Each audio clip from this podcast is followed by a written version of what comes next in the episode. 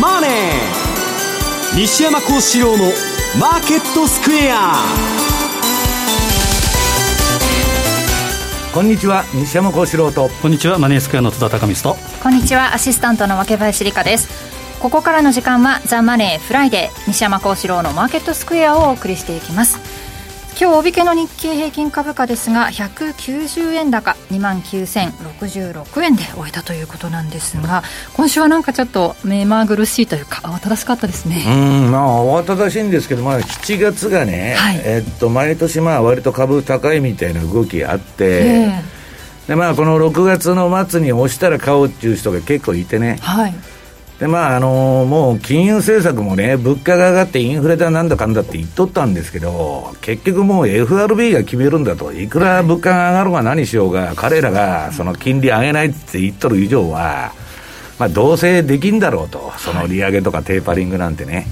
はい、いうことで、結構買ってるあれがあってるんで、最近、あのナスダックのね、はい、まあ、 GAFAM とかあの辺が元気になってきまして、はい、海外ね。うん、で、まあ、ナスダックが高値更新して、SP も高値更新と言うんですけど、はい、さて、そこにまあ落とし穴はないのかと。えー、今ね、インフレ、デフレの議論とかね、まあ、いろんな、あのー、議論がされてるんですけど、はい、まあ、今のところはまだね、えー、っと、バブルのまあ延長でやっとるんですけど、この後結構ひどいことになるんじゃないかと。で、今日はね、あるまあ、レポートが私のところに送られてきて、はいまあ、要するにコモディティのサイクルとね、大東大恐慌のサイクルが、まあ、それに乗ってたんでね、はい。まあ、あんま詳しいこと言うと、あの風雪のルーフになりますので、まあ、ぼやっとした話をしたいと思うんですけど、はい、まあ、そういうことでね、ちょっとまあ、7月はちょっとリバウンドするんじゃないかというね、うんまあ、あのドリなんだっけ独立記念日トレードとかまあいろいろ7月のね、はい、まあ買いのアイデアが私のところにも送られてきとるんですけど、えー、まあちょっと6月の下旬沈んでまあちょっとリバウンドしてもおかしくないと、はい、ただまああの大きくはですね秋まで大きな買い場は来ませんので、えー、まあその辺は頭に入れとかないとダメなんですけどね。はい。7月はどんな、えー、取り組みをすればいいのかというあたりもこここの後聞いていこうと思いますそして為替の方ですが津田さんドル円は111円を久方ぶりにつけまして、ちょっと最空時間は短かったですけれどもね。まあえー、同意は先週の FMC と、それから、えーまあ、今週でいうとパウエル議長の、えー、公聴会、はい。まあ、そのあたりでということですけど、まあ、10年債の動きを見ると、やっぱり先週からあれというふうなところがあって、やっぱり戻ってきたなと、えー、足元で動いたのは、今朝未明、後で言いますけれども、メキシコがですね、予想外の利上げと。えー2年半ぶり、えー、そうですね、うん、えー、まあ、これはもうサプライズということで、どんと今、上げてはいるんですけど、はい、ちょっとですね、これはやっぱり FRB の、えー、動きを見てということも当然ありますし、インフレ状況というのはやはり続いているなということですから、はい、先んじて動いたので、他の中中銀にも影響を与えるかもしれないと、うん、ただ同じあの BOE、イングランド銀行はそれと真逆の言い方でしたから。まあ、今あの、あれですよ一インフレは一時的キャンペーンやってますんでね。まあ、一時的が年末なのか、どこま でなのかという、その横軸が分かんないんですけど、メキシコがえー、動いてきたということで、カナダ、メキシコと、はい、結局ね、今ね、もうこの番組で言ってるように、負債がないと経経済成長しない時代になってるんで、はい、借金、これからどんどんせんならんわけですから、金利を上げるなんていうのはね、壊滅的な運動なんですよ、そんな選択肢あんのかと。いうことでね、まあ、アメリカは私は一番遅れると思うんですけど、まあ、いん、まあ、今のところまだ物価がそんなに上がってないんで言うほどね、資産バブルはすごいですよ、金融バブルは。はいはい、だからまあ、どう、その、えっと、なんだっけ、変な新興国とかね、イランとか、そういうとこがインフレになったら困るんだけど、まだまあ、のりしろがあるんでね。まあ、気楽なこと言っとんですけど、大体中央銀行っていうのはのんきなじいさんしかやってないので、まあ、あの、後で失敗するんじゃねえかなと。パウエルさんも来年2月ですか、任期が。あの人は、だから、まあ、一応ね、みあの、全部トランプが指名した連中でしょ。で、何人か抜けてくんですよ。で、これから全部民主党のやつに入れ替える。で、パウエルもトランプが指名したから、はい、えっと、今の FRB の理事でいうとね、ブレーナードだけが民主党のあれなんですよ。はいだおそらくまあブレーナードはね、財務長官にもなるって言われてたんですけど、まあそれはイエレンがなったんですけど、そうなるとまあ彼女がね、FRB のまああれに座ってね、はい、今女性だともうバーンとすぐ決まるんですよ。うん、うんまあだから、なるんじゃないかというような気がしとるんですけど、まあ今のところホワイトハウスはね、だんまりで何も言ってない。そうなると、片道切符で2月までだったら、注目されるのが8月のジャクソンホールですから、そこでもういてないと。だから今、ブレーナードに交代なんて言ったら、パウエルが死にたいのレームダックになっちゃうから、最後まで黙っとんですよ。今日は FRB の、ね、要人の発言なんかも今晩予定されているということですからそのあたりも注目が集まるかもしれませんが何の意味もないんですかね。はいそのあたりこの後伺っていきます。この番組 YouTube でも同時配信中です。資料もご覧いただきながらお楽しみください。動画については番組ホームページの方にございます。そして投資についての質問なども随時受付中です。ホームページのコメント欄からお願いしますザ・マネーはリスナーの皆さんの投資を応援していきます。この後4時までお付き合いください。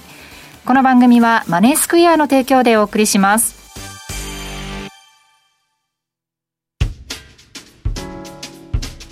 お聞きの放送はラジオ日経です。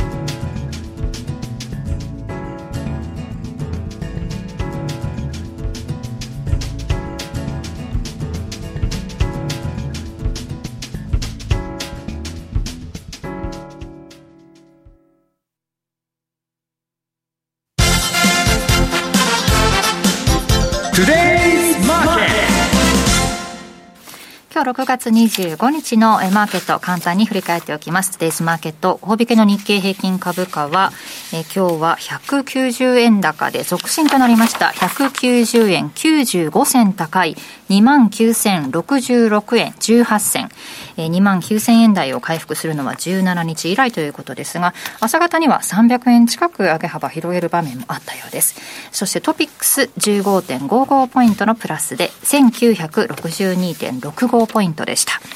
えー、そして為替です。現在ドル円は110円8485あたり、えー、そしてユーロ円が132円の3439、ユーロドルが1.19の4144あたりでの推移となっています。ではまず津田さん、今週の振り返りをお願いします。はいえーまあ、先ほど言った通り、今週、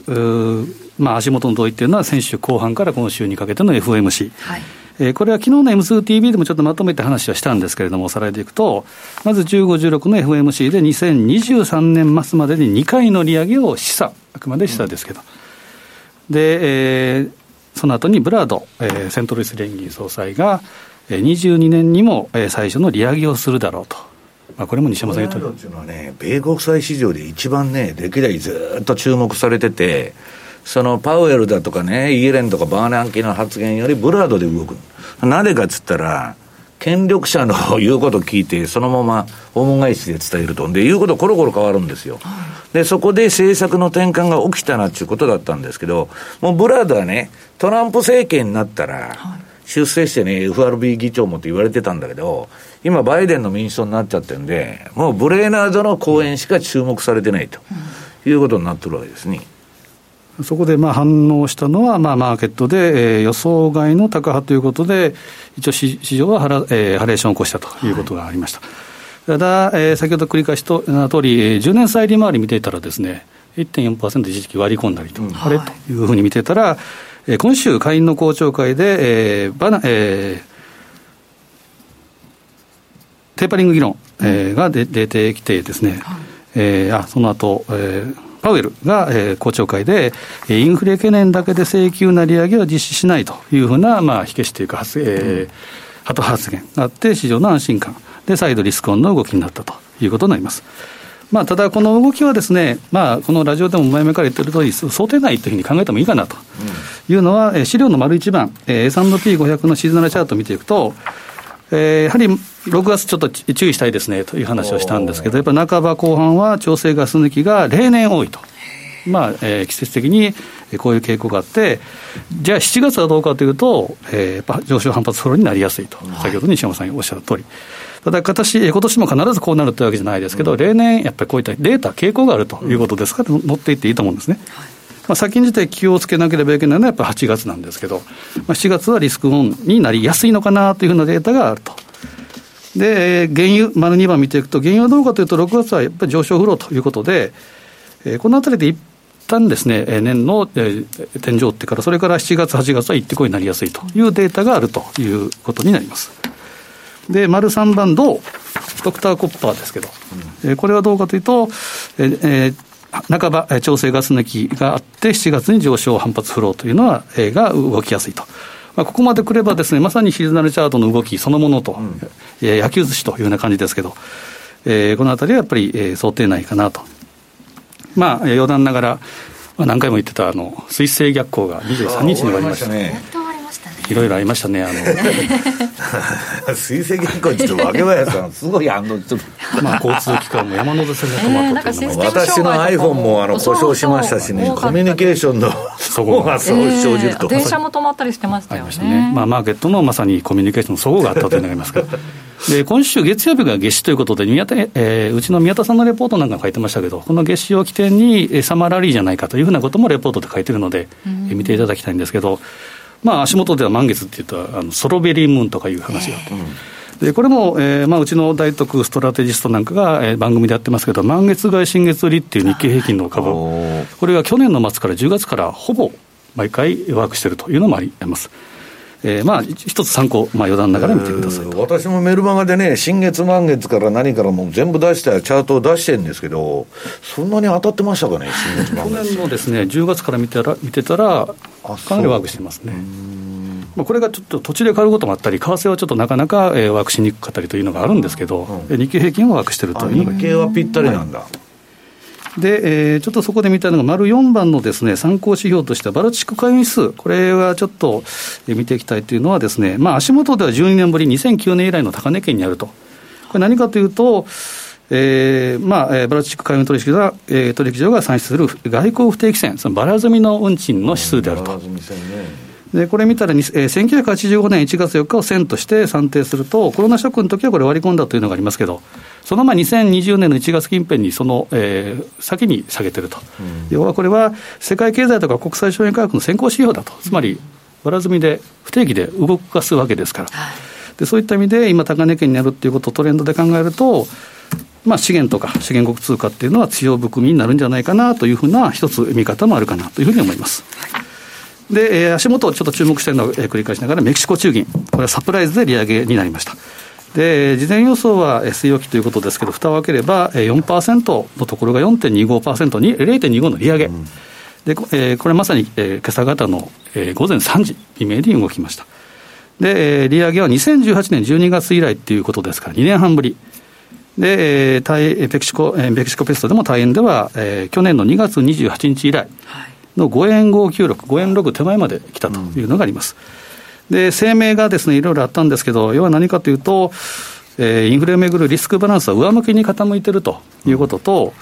えー、次のまあ一手は利上げじゃないかということは前々から言われてました。うん、でえーまあ3%以内のその CPI 上昇率の、えー、収束という目標を第2四半期から、えー、第3四半期22年の後ずれさせてるっていうことは、やはりインフレを懸念しているというのが、声明でもわかるかなと。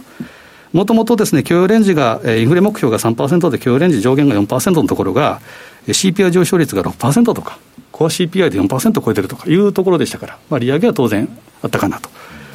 ね、だけど、インフレ指標が上がってもね、アメリカが津田さん、なかなか上げないんじゃねえの、ね、なんだかんだ言ってね、あの上げない理由ばっか下がってきて、で、辻褄合わなくなるとね、CPA の統計の計算式とか変えちゃうんですよ。で、今やばいんでね、あの、M1、M2、M3 とかって昔は発表してたんだけども、M2 とか M3 とか発表しないとかね。まあ、いい加減なんですよ、本当に。まあ、そこへ来て、まあ、その差がですね、まあ、相対的な差ということで、メキシコペソがやっぱり買われているというのがあります。で、チャートを最後見たいんですけど、丸5番。えー、エンベロープ先週もですね、番組でお伝えしていただいたり、M2TV でもお話をしていただいたり、えー、でやって、私も解説して、で、津田さんの動画見てくれたと。ちょっと数字もありがとうございます。で、冷やしで見ていくとですね、ちょっとパーセンテージを変えて、21日と、えー、MA と、えー、上下1%と上下2%。これがですね、冷やしではまあまあ合致するのかなということで見ていくと、多少のメキシコペセンというのはアンダーシュートマイナス2%返りっていうのを下回るんですけど、まあ、足元では下回ったところが、えー、ポンと、今、プラス2%乖離近辺まで来てると、この数字が5円の590、まさに高値圏なんですね。で、これに関しては、えー、昨春のコロナショック前後の高安を結んだフィボナッチの76.4%とほぼ一緒なんですね。うん、ということで、非常に重要なラインということですけど、目先、例えば、えー、持っておられる方だったら、半分とか一部リグってもいいかなというふうな、一応、傾向パターンでいうと、一旦下に向かうかなというふうな、えー、感じも見れ見て取りますチャートだね、これね、でもね、ドスンと下がって、めちゃくちゃ上げるまさに V 字回復になってますね。でここを超えていくには、もう一段の材料が必要かなと思うんですが、えーまあ、このあたりはもう少し時間経過を経過を見たいなと。ただ、上に抜けると、えー、コロナショック前の高値である5円の99に6円手前とか、まあ、霧のいいところの6円というのは心理的ないんで、目指してくる可能性も十分あり得るということですから、まあ、金利動向、えー、金融政策もそうですし、あと原油、えー、動向、こういったものも含めて、メキシコペソ円というのは注目かなというふうに思います、ね、かなりショートカバーになったんだろうね、その前に大幅に売り込まれてたから、売り方みんな買い戻しですよね、これね。回5連続ってこともありえますかね次がですね8月なんですね、ですから8月12日の次回会合でも利上げの可能性は十分あり得るということですから、まあ、それまでにちょっと時間があるので、一旦調整も当然あり得るかなというふうに思いますね。はい。そして西山さんの方からは、コモディティ価格指数と大恐慌予測ということですか、まあ、大恐慌予測ってね、そんなあの今すぐ大恐慌を皆さん来るって言ってんでなしに、まあ歴史っていうのはね、循環でまあ同じようには繰り返さないかもわからないけど、まあ似たような動きをすると、所詮ね、人間がやってるわけですから、経済活動っていうのは。で、まあそれにまあ特色があるわけですけど、まあこれね、これね、えっと、まあ今週のレポートにも書いたんですけどね、まあなんか今インフレ、デフレの議論がすごいんですよ。で、まあどっち行ったっておかしくないっていう、まあ話で、で、どっちにしてもね、その政府が異常に介入してる西側の、えー、自由主義国がみんな社会主義になっちゃったんで、まあ、インフレになるかデフレになるかは別として、とんでもないことになってると。で、それをね、まあコロナが起こったんで、まあ結局 MMT ないし、そういうね、社会主義政策、まあ、あマルクス主義の看板の書き換えなん、掛け替えなんですけど、それがやりやすくなったわけですよ。で、コロナだから全ての人に金ばらまくということが、まあ、誰も反対しない。大変じゃねえかと。いう話でね。で、そのコロナの、まあ、えー、4人世帯でうまくすりゃ、まあ、アメリカだと60万ぐらい入ってくると。その金が株式市場に相当流れ込んできてて、まあ、ゴールドランマンなんかは、まあ、今年後半にもっと入ってくるって言っとるわけですよ。まあ、そういう中でね、ただこれね、経済成長も全部赤字に頼ってるわけですよ。給付から何から。まあ、借金でばらまいてるわけですから、ばらまくない袖が触れなくなった時に、どうなるかということなんですよね。だから、まあ、あの、どうなるかって言うんですけど、これはね、政策当局としては意図してやと。こんだけ大借金作っちゃったら、借金返すのにね、インフレにして、まあ、早い話がジュース1本、あのー、5000円ですとか1万円ですっていう物価にしたらですね、今の借金も大したことないじゃないかと、100円のジュース3000円で売る時代が来たら、それで、まあ、借金返そうと。だから、どっち転んだってね、えー、当局者なんかはいいんですよ。もうバブルがいくらでも延命しても構わないし、えー、大暴落とかしておかしくなったって、えー、何にも困らないと。困るのは、要するに一般の我々個人が困るだけで。で、そんな中でね、えー、っと、さっきもね、えっと、ブルームバーグ見てたら、あれ、ナシーム・タレブ、ブラックスワン書いたナシーム・タレブがね、アメリカの住宅が45%下がるかもわからんと、いうような発言しとってですね、まあ結構注目されてるんですけど、そういうバブルが延命すればするほど、次に来る下げの下げ幅っていうのは相当なもんになると。いうことを頭に入れながら、津田さんがいつでも言ってる踊るのはいいと。アホ踊りで踊っててもいいんだけど、ね、フロアの出口のドアの近くで踊ってなさいと。ね。いうことなんですよ。で、まあ、えー、っと、今、インフレかインフレでないかっつったら、次の、えー、2ページですね。こんなもんはね、えー、不動産とか株は超インフレなんですよ。だから現金の価値が毎年、えー、下がってる。ね、マンションは上がる、不動、まあ、あの、なんだっけ、まあ、アメリカなんかでもね、住宅価格相当上がったと思うんだけど、まあ、えー、カナダ、オーストラリア、まあ、世界中上がってますわ、もうとにかく、ヨーロッパも。で、株も上がってるっていう意味では、まあ、超インフレですよ。ただ、物価の方は、今まで中国中デフレの輸出装置があったもんで、安い人件力とか物とかを世界にね、まあ失業の輸出と言われてるんですけど、ばらまいてますんで、インフレなんかなるわけないと。ところが私はもう中国がそういう時代終わったんじゃないかって言ってるんですけど、ただね、あの、さっきも FRB の容認発、えー、要人発言がこれから出てくると言うんですけど、この資料に書いてますようにね、この前、クラリダっていうのは今ね、FRB の副議長なんですよ。パウエルの次の。こいつ出てきて、1分で会見終わりで、現行の棒読みで、えー、インフレは一時的ですと。何なんだこのおっさんはと。いうことでね、はと、か、かつ低能な男が、まあ出てきて演説したと。これは私が言ってんじゃないですよ、皆さん。マーク・ファーバーさんが言って呆れとるんですよ。こういうのの集まりなんですよ。金くれたら何でもいいわと。FRB のね、えー、理事とか、その、うんぬメンバーやってたら、次、公演に行って、えー、1本2000万とかね、えー、1000万とかいう講演料もらえるから、ね、学者としては、まあ歌手が NHK のあの紅白歌合戦出るとギャラが上がると土佐回りの、それと一緒ですよ。まあそういう連中がやってるんで、うん、あれだと。ただね、今、資産バブルとかね、この金融のインフレすごいんだけど、物価のインフレという意味ではさほどでもないんで、インフレは一時的だっちゅうね、まあ、あの、アメリカとかイギリスでキャンペーンをやってるわけですよ。で、それはどうなるかわからないんだけど、えー、次の3ページですね。これはね、この番組でもよく、あの、紹介してるスコット・マイナード。えー、グッケンハイムインベストメントのね、えー、その社長がね、いや、インフレなんかなりようがないと。FRB と同じこと言っとるの。で、それはね、人工的に作ったインフレだろうと金ばらまいて、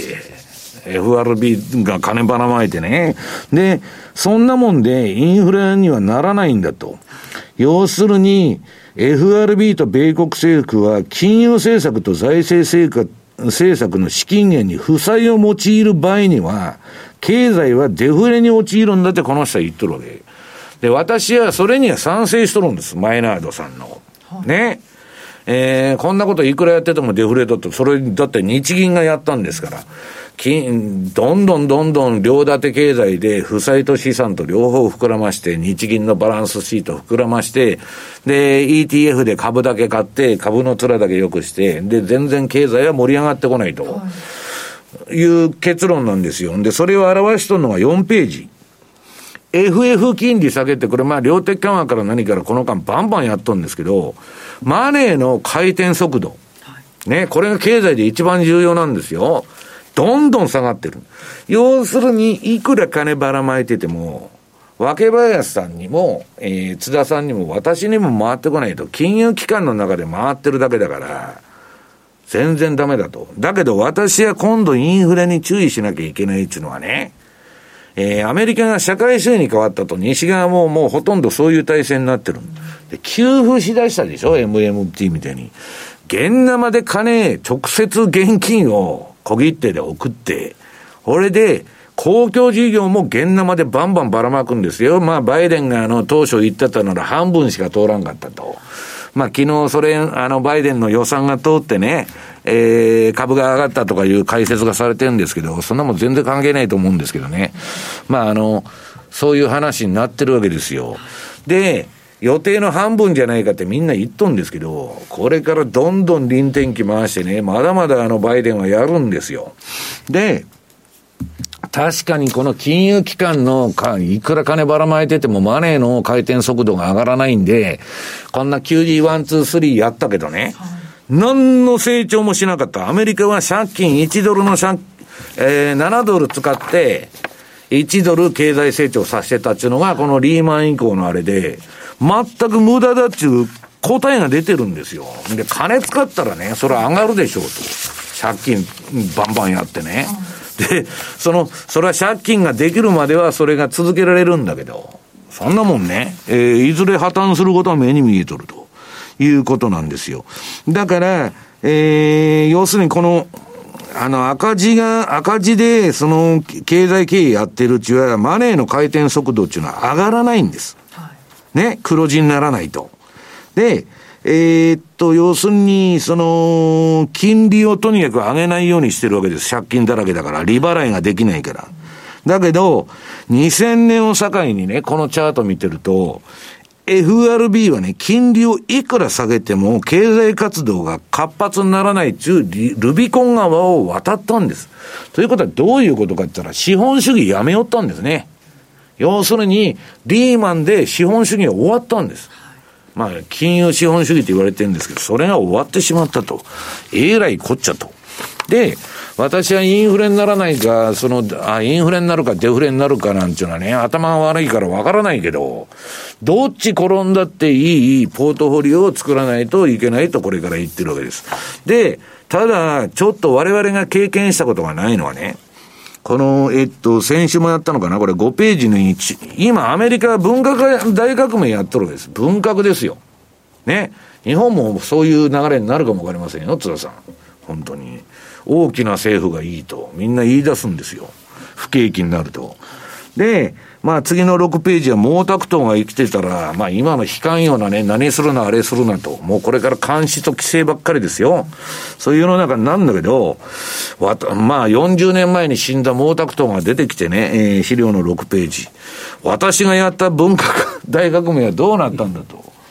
今やアメリカがやっておりますと。いう時代になったんですよ。で、えー、次の7ページのね、私がツイートしたのを見ると、社会主義者の市長誕生へ、米大都市で60年ぶりと。ね。要するにあの3億総右翼のあの、津田さん、アメリカで社会主義者が、ち、あの、市長になったり、あるいは国会議員になる時代になってきたんです。で、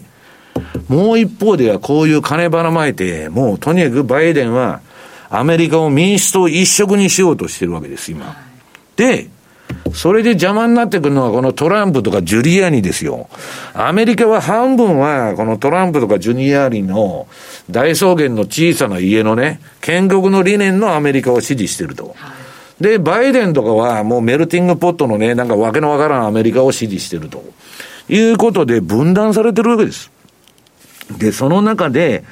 いやー、これ見てたらね、次のあの8ページですよ。まあ本当にこのレーダリオのサイクル通り動いとるんだなと。で、次の革命はね、はい、今のバイデン政権がうまくいきゃですよ。はい、まあ、あの、社会主義革命が生まれると。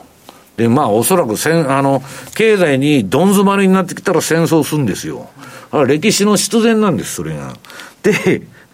まあ、それを警告しとんのがね、えー、なんだっけ、次のなんだ、右のニュースに、まあ、こっから3、4年が、えー、世界経済は非常に危ないということをね、まあ、あの、専門家が言っとると。まあ、これはロシアのニュースですけど、で、えー、中国のあの、なんだっけ、人民銀行のあの、総裁のあの、なんだっけ、あの、周小川さんですよ。小川じゃないんだけどさ、中国語でなんて読むのかわかんないんだけど、あの人も、ミンスキーモーメントが起こるぞと、こんなことやっとったら、いう警告を発してると。非常にやばい時代になってきたと。で、次のね、えー、っと、これが例の大恐慌予測なんですけどね、9ページ。これはこれまでのコモディティ価格と、ええー、まあどういう大恐慌がいつ起きたかっていうチャートなんです。これは1795年から調べとるんですよ。まあこの、なんだっけ、バーニー、バ、なんだっけ、バ、バニスターっていうのがね、調べとるんですけど、これはね、まあ、あの、商品価格が上がったり下がったりすると。はい、で、私はね、今インフレだっつってコモディティ買っとったら、えー、大暴落でも来たら、ね、津田さん、若林さん、皆さん、全振りですよ。本当に。だから、コモディティもドサーンと来る可能性があるから、あんまりね、えー、じゃあインフレになるんだって、コモディティ8割のポートフォリオを作りましょうと。これは死ぬわけですよ。で、世の中のあれなんかどうなるかわかんないけど、要するに、デフレになってもインフレになってもおかしくないけど、結局、元の問題はね、どこの政府も中央銀行も、負債の問題をさらなる負債、バブル崩壊をさらなるバブル作成で今まで解決してくれ、してきたんですけど、まあその付けが回ってきてもうそろそろ危ないということなんです。でね、私は詳しくは申しませんけど、この下に、これエクセルのチャートのメモリが出とるでしょ、はい、で、このコモディティ価格のあの予測がこの緑のラインなの、これから。これになると下がっちゃうんだけど。そうするとね、ここのそのコモディティ価格の予測の大底のメモリが、大体何年くらいかと いうのを皆さんで調べてもらって、相当やばいとこに来とると。だからね、みんなね、今、あの、金ばらまいて給付金も入っとると、ロビンフッダーもいいぞと、わーわーわーわーやってんだけど、もうビットコインとかそういうのは陰りが出てきてるし、ね、バブルのあれに先行指標だった。でね、まあ、現在の物価上昇は一過性なのかっていう議論でいくとね、これはまあ、あの、元ベアリングにいた、あの、運用者のね、えー、ジョン・ボルソーバーさんっていうのが言っとるんですよ。では、金利が下げ下げなら、はい、我々はみんな上げ上げなんだろうかと。えー、金利下げでもちょっともね、何にも用なってないじゃん。日本でわかるじゃないですか。平成の失われた30年って言われて。今や大多数の国で、ほれで、為政者の方はね、政府の役人のほとんどが、インフレを祈ってるんだと。ジンバブエとイラク、えー、イラン以外は。ね。これはインフレになってますから、すでに。で、要するにインフレになってくれたら、抱えてる巨額の債務は、えー、要するにインフレで劣化した現金で返せるから、まあ、早い話がビール1本500万円ですと。いう値段にしたらですね、今の借金なんか大したことないやないかと。困るのは我々ですよ。今ね、たとえ1億持ってても、ね、ビール1本5000万って言われたら何の価値もないのは紙くずになっちゃう。そういうね、インフレから、ええー、まあそういうその、えー、資資産というか、まあ現金が役に立たないくなる可能性があるから、そのために我々は運用しなきゃいけないんだということなんですよ。で、もうちょっとね、株の話をちょっとしてくれって言われたんで言っときますとね、えー、ハイテクの息を吹き返した。この11ページ。まあ、マイクロソフト、アップル、アマゾンと、このところ急激になんかちょっと調子が良くなってきて、あれなんですけどね。んでね、IPO がすごい。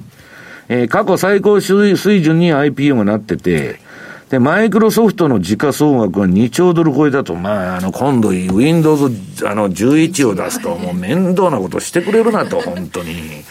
もう、えー、Windows XP のままでいいわと、もうそれから何回やっとんのか知らないけど、もう大したあれでないんですよ、本当いや、動画とかね、あの、なんだっけ、音楽だとかそういう処理するのは、まあ進歩した方がいいんだけど、OS が。そんなもんね、Mac でやったらいいじゃねえですか、早い話が。Windows はね、Windows 2000と XP で固定しといて、一生それやっとったらよかったんですよ。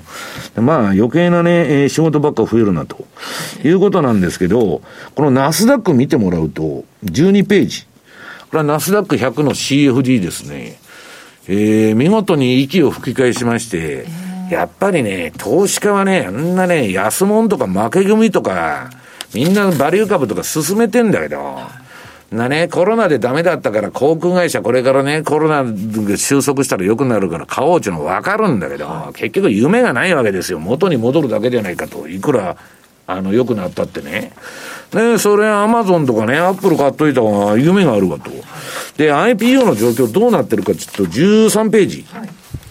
こんなめちゃくちゃな IPO でも最近スパックとかね、インチキ上場とかもう山ほどね、何でもありでね、えー、やってますんで、今のうちにやっとかなまずいんですよ。バブル崩壊したらこんなもん一発で止まっちゃいますから、今のうちに金をね、調達しないとっちゅう焦りが見える。で、バンバンバンバン、まあ金利も上がるとか言っとるでしょ？利上げ前に資金調達だと。非常にやばいことですよね。だからもう昨年の、えー、なんだっけ、あれをもう上回っちゃってると。今年ね。はいまあ、めちゃくちゃだなと。んで、まあ、えっとね、レーダー利用がね、えっと、今週これ、まあ URL つけなかったんだけど、あの、えー、YouTube に出てきて、はい、まあ彼はまだそのバブルが若干あと十何パーセントぐらい余白があると、その IT バブルとね、えー、大恐慌前の1929年の相場に比べると資料の14ページですね。はいまあ、のりしろがあるとは言っとんだけども、かなり後半戦に近づいとるってことですよ。で、まあ、ダリオンが言っとんのは IPO とね、えー、私が一番株式市場で重視してる PSR、株価売上高倍率。売上高っていうのはごまかしが効かないんですよ。PBR とか PBR は、インチキ操作がいくらでもできますんで、何も当てにならんですけど、まあ相当バブルの、えー、加熱というか後半戦に来てるのは確かじゃないかと。だからまあ、バイデンがね、どこまでまあ金ばらまくかということを考えると、私はね、テーパリングなんかやったって、すぐ株でもガーンと落ちるんです。また追加緩和すんじゃねえかと。むしろそう思ってるんです。だから、金利が上がったらいつでも言ってるでしょ？中央銀行バブル終わりなんですから、日銀もあれも。上げる中選択肢があんのかという話なんですよね。だから新興国上げると思いますよ。だけど、トルコでもね、エルドアンが、津田さん、金利下げた方がインフレにならないんだと言っとるんですから。だけどさっきのチャート見てたら、緩和すればするほど、あの、デフレになっていくっちゅうね、スコット・マイナードの理論を考えると、エルドアンの言っとることもあながち間違ってない金利上げるからインフレになるんだとみんなが焦ってね。ほぼ9割笑ってますけどね。実は正しかったっていうそうそうそうそう。ね、だから日本見てたら他にいくら金ばらまいてもデフレになったんなら、エルドアンの言っとることが正しい、利下げした方がデフレになると。ね。皆さん世の中っていうのはそういうパラドックスでできてるんですから。ね、自分の頭でちゃんと考えてください。あの、ニュースで何が出てたとか嘘ばっかりですから、そんなもん。はい。ということで、以上、トゥデイズマーケットでした。マネースクエア。5月8日、ついに新たな通貨ペア、ユーロポンドのお取り扱いをスタートいたしました。皆様、もうチェックいただけましたでしょうか？導入に合わせてご用意した特設ページでは、ユーロポンドがどのような通貨ペアなのか、トラリピとの相性はどうなのかを詳しくご案内しています。また、昨年9月に導入した OG9 位との組み合わせ戦略をマネースクエアからのおすすめとしてご紹介。ページから直接発注いただくことも可能です。ぜひご覧ください。さらに10月まではスワップをプラスマイナス同値でご提供いたします。始めるなら今がチャンス。まだユーロポンド未経験という方、マネースクエアの口座をお持ちでないという方、この機会にぜひお取引をご検討ください。さあ、快適な資産運用を始めましょう。マネースクエアではこれからもザ・マネー西山幸四郎のマーケットスクエアを通して投資家の皆様を応援いたします。毎日が財産になる株式会社マネースクエア金融商品取引業関東財務局長金賞番号第2797号当社の取扱い商品は投資元本以上の損失が生じる恐れがあります。契約締結前交付書面をよくご理解された上でお取引ください。お聞きの放送はラジオ日経です。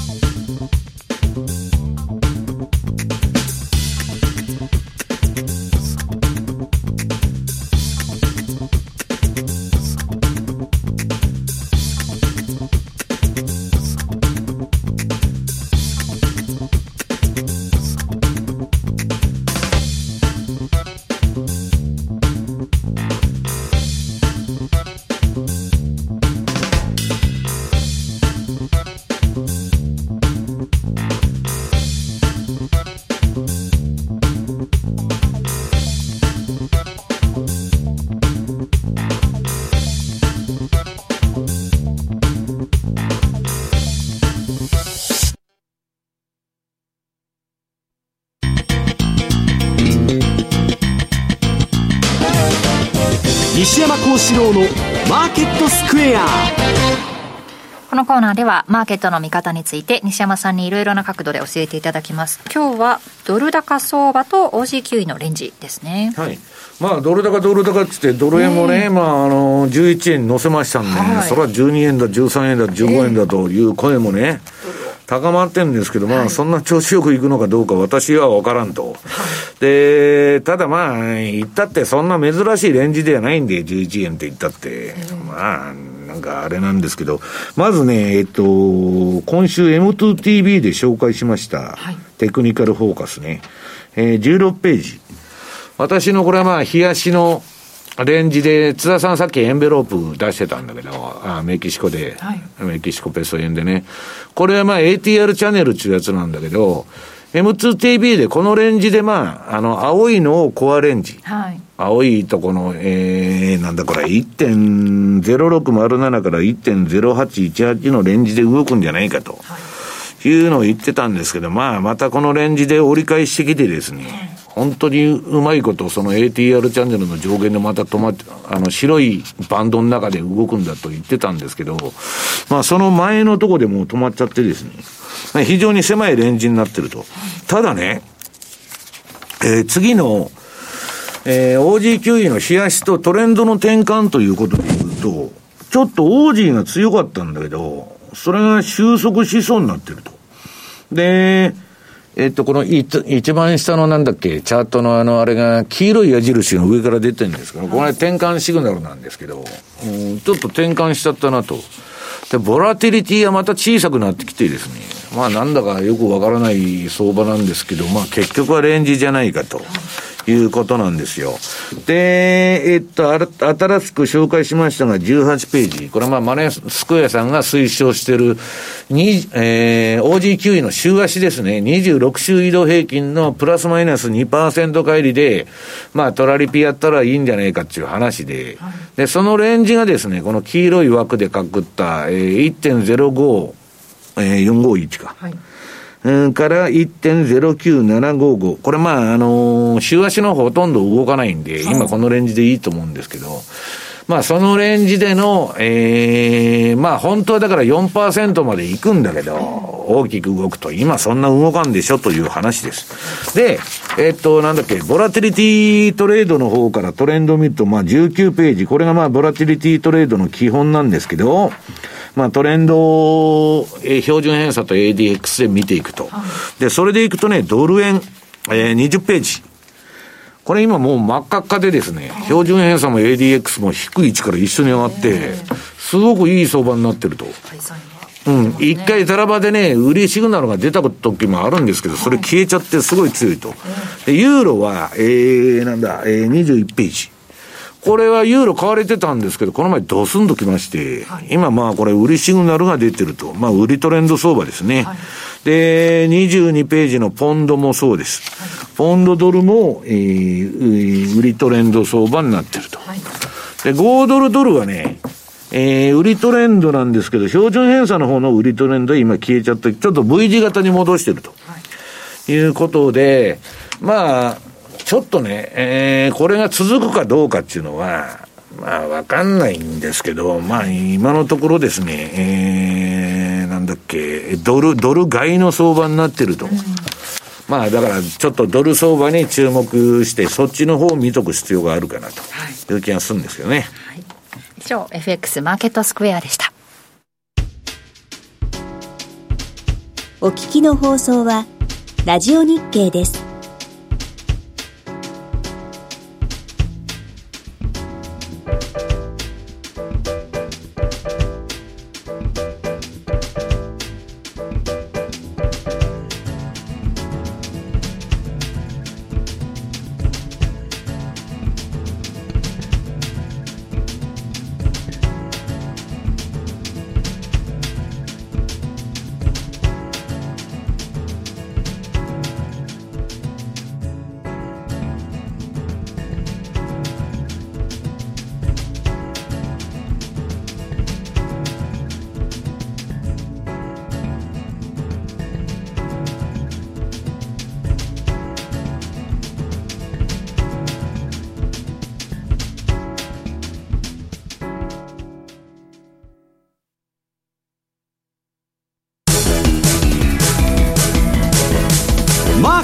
投資戦略。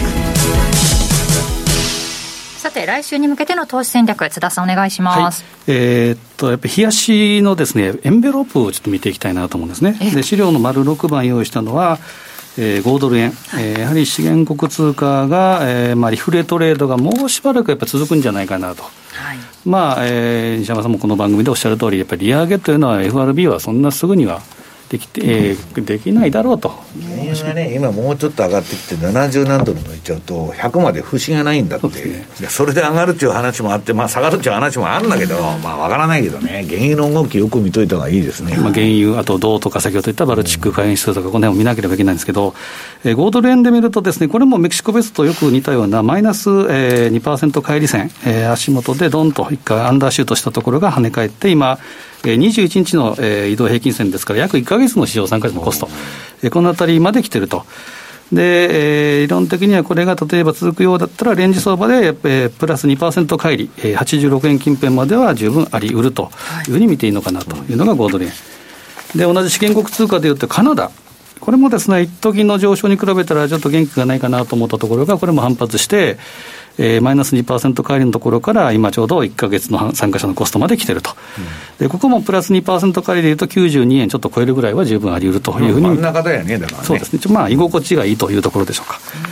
で、えー、丸8番、ニュージーランドドル円、これも、えー、言うと同じような動きで、マイナス2%帰りからの反発、えー、ほぼほぼ似たようなチャートになってきてます。これもプラス2%借りということは80円、この辺ぐらいまでは目指す。裏を返せば、この状態で80円を超えていくのは、ちょっともう1段、2段のパワーが必要かなというふうに見た方がいいかもしれません。まあ、これだけじゃなくてですね、やっぱり DMI とか ADX の動きとか、この辺を見る必要があるので、あくまで参考に見ていただきたいんですけど。まあ、だから7月いいけど、8月がオセアニアは危ないから、そ,、れだけ気をつけといた方がいい。まあ、今、君の動きとおっしゃる通り、8月は5ドルの鬼門というのがありますから、そうなると、やっぱり丸9番、えー、西山さんの先ほどの話の繰り返しじゃないんですけど、OG キウイ。はい、この26週の MA と、プラスマイナス2%、プラスマイナス4%、このエンベロープが一番やっぱりシンプルかなと思うんですね。うん、そうすると、えー、プラスマイナス2%、2%内、ここがまあ主戦場ということで、数字でいうとまあ若干大きく、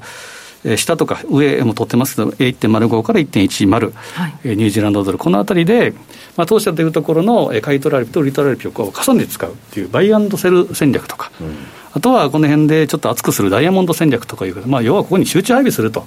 いうのがですね、うん、一番いいかなと。津田さんが MTV で説明してるんで、それの売買のやり方は。ね、えー、と先週の木曜日の M2TV で、うん、えー、この設定の仕方等々も書いてます。はい、で次回はですね、この OG9 のそのトラップ値幅とか利益確定幅、特に利益確定幅いくらぐらいかということで、ATR を使った特集なんかもしたいなと思うので、よかったらまた来週。えー、木曜日の来週 ATR で値幅のあれをやるんだ、また西山さんも教えていただければと思いますので。ぜひご覧いただければというふうに思いますね、はい、先週からねこのエンベロープ紹介してますね。詳しく。えらいエンベロープが流行ってますね、えー、私もね最初13の3%ってあの週足でエンベロープ持ってきたんですけど、はい、大流行りだなと最近。ちょっとこれはやっぱ平時の時はやっぱ有用っていうかですね。まあちょっと有事の時はちょっと大きく上に行ったり下に抜けたりするんですけど、まあ、平均回帰運動だからね、はい、OG9 がね。はいぜひチェックしてみてください。さあ来週はもう7月ということですね。早いですが1年半分終わりましたまた来週。はいよろしくお願いします。上げてほしいですですね。さあそろそろお別れの時間。今日ここまでのお相手。西山幸四郎と。マネースクエア津田高光と。明林理香でした。さよなら。この番組はマネースクエアの提供でお送りしました。